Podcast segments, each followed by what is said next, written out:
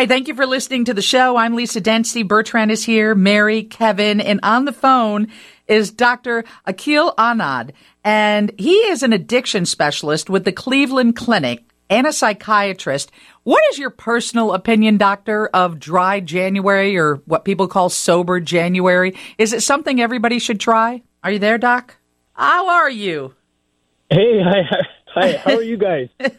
We're doing good. I am participating by default because I haven't drank since New Year's Eve. Kevin, who is our sports guy, who is getting married this year, he and his fiance thought, it was a big December. We'll just take a break and detox during January. So he's participating.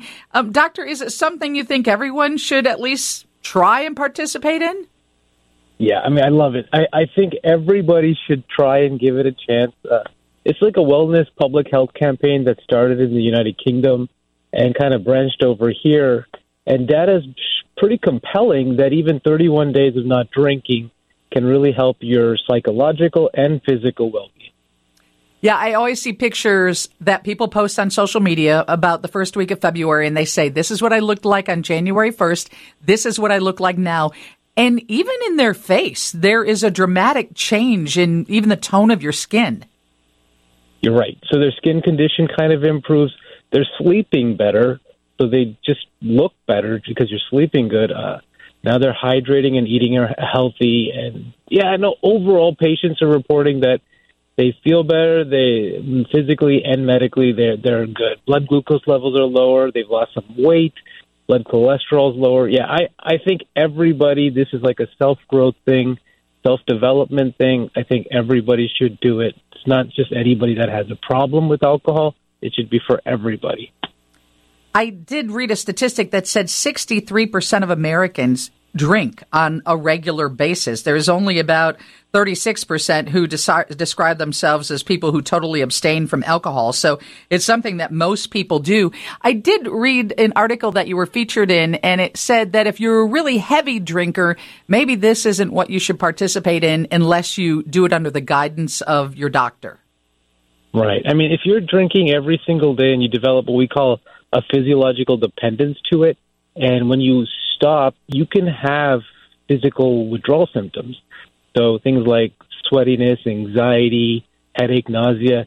It can even go even worse, where you can have like withdrawal seizures and something we call delirium tremens, which can actually lead to death. So if you're having any of those type of symptoms, shakiness, anxiety, and worse, heart palpitations, etc., you should definitely speak to your primary care doctor, or even if you're having confusion or dizziness and hallucinating even.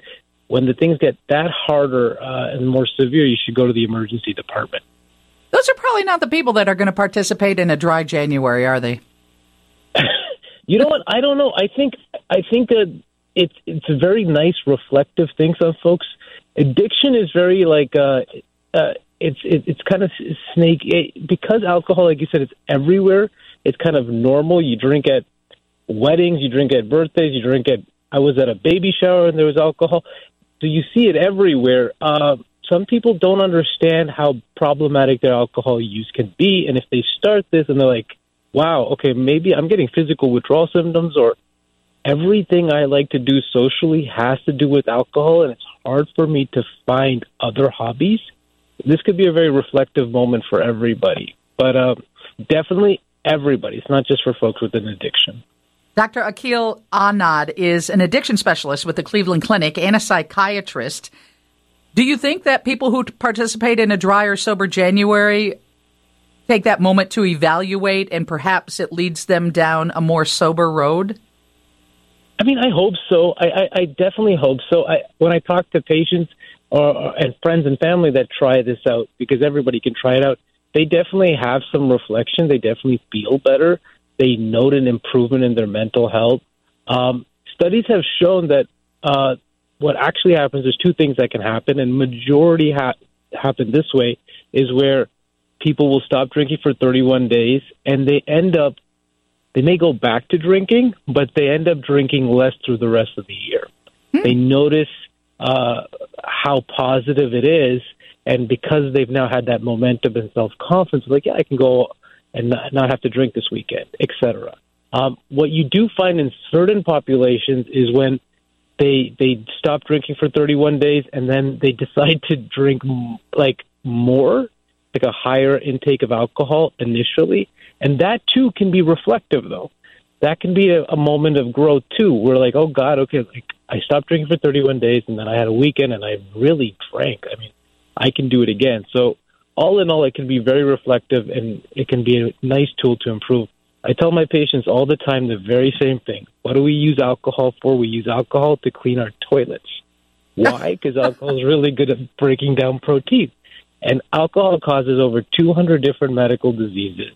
You don't need it. I know we use it and we drink, but honestly, the less the better.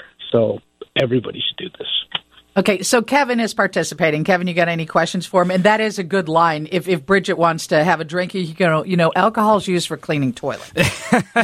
I think I would end up being the one pressuring into a drink. No, I think he said everything I was hoping to hear, to be honest with you, that it's a good reset. And it was just kind of a crazy December. And yeah, we're getting married in October, so we're just trying to get a good detox to start the year, Doctor.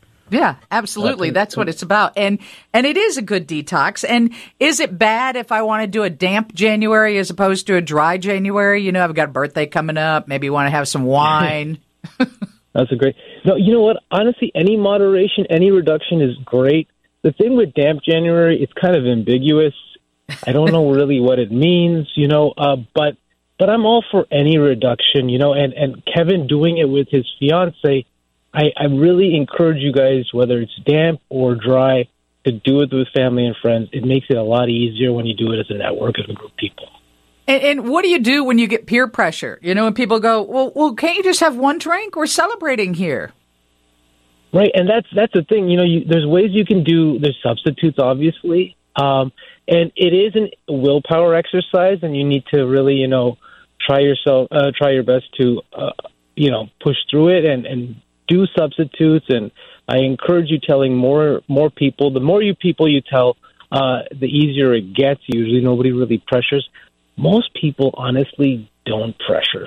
A lot of my patients and family and friends that will tell their so-and-sos that they're not tending to drink this weekend or whatever, nobody really bothers them that much. I mean, I think that's overstated that they get pressured. But, yeah, if you have a lot of people involved and you use substitutes and maybe not go to the bar on Friday and rather go to like a park, the weather's beautiful here in Cleveland today, go to a park or you know, go to another event, you know, that's what I would encourage. But, yeah. Okay.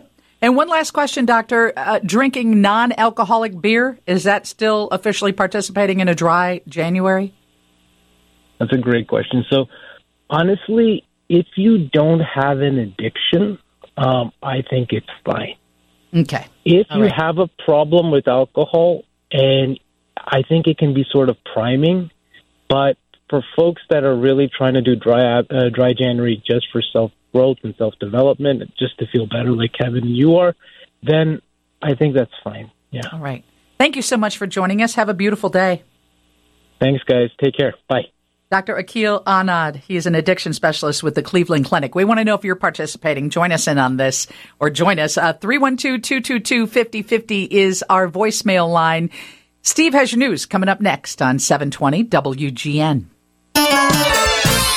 Lisa Dent, WGN.